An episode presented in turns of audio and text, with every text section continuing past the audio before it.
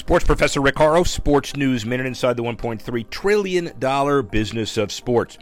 Major League Baseball announced new minor league configurations for the season.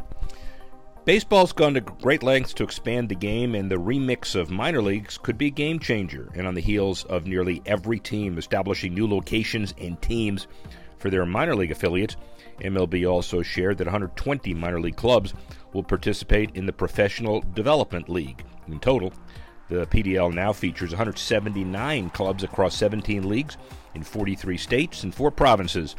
The total includes the 150 teams initially in the PDL, along with 25 teams coming over from partner leagues. One major takeaway from this new league is that the AAA affiliates are all closer to their Major League Baseball stadiums, as on average, the new affiliates are 200 miles closer to their parent clubs, meaning easier access for fans. MLB Commissioner Rob Manfred also announced minor league players will receive a raise between 38 and 72 percent. One of the many negatives that came from last year's shortened season was the financial disparity shown toward minor league affiliates. Reportedly, AA baseball players will go from 350 a week to $600, and AAA players will receive increases on average from 502 to 700 bucks. Sports professor Rick Horrow, Sports News Minute.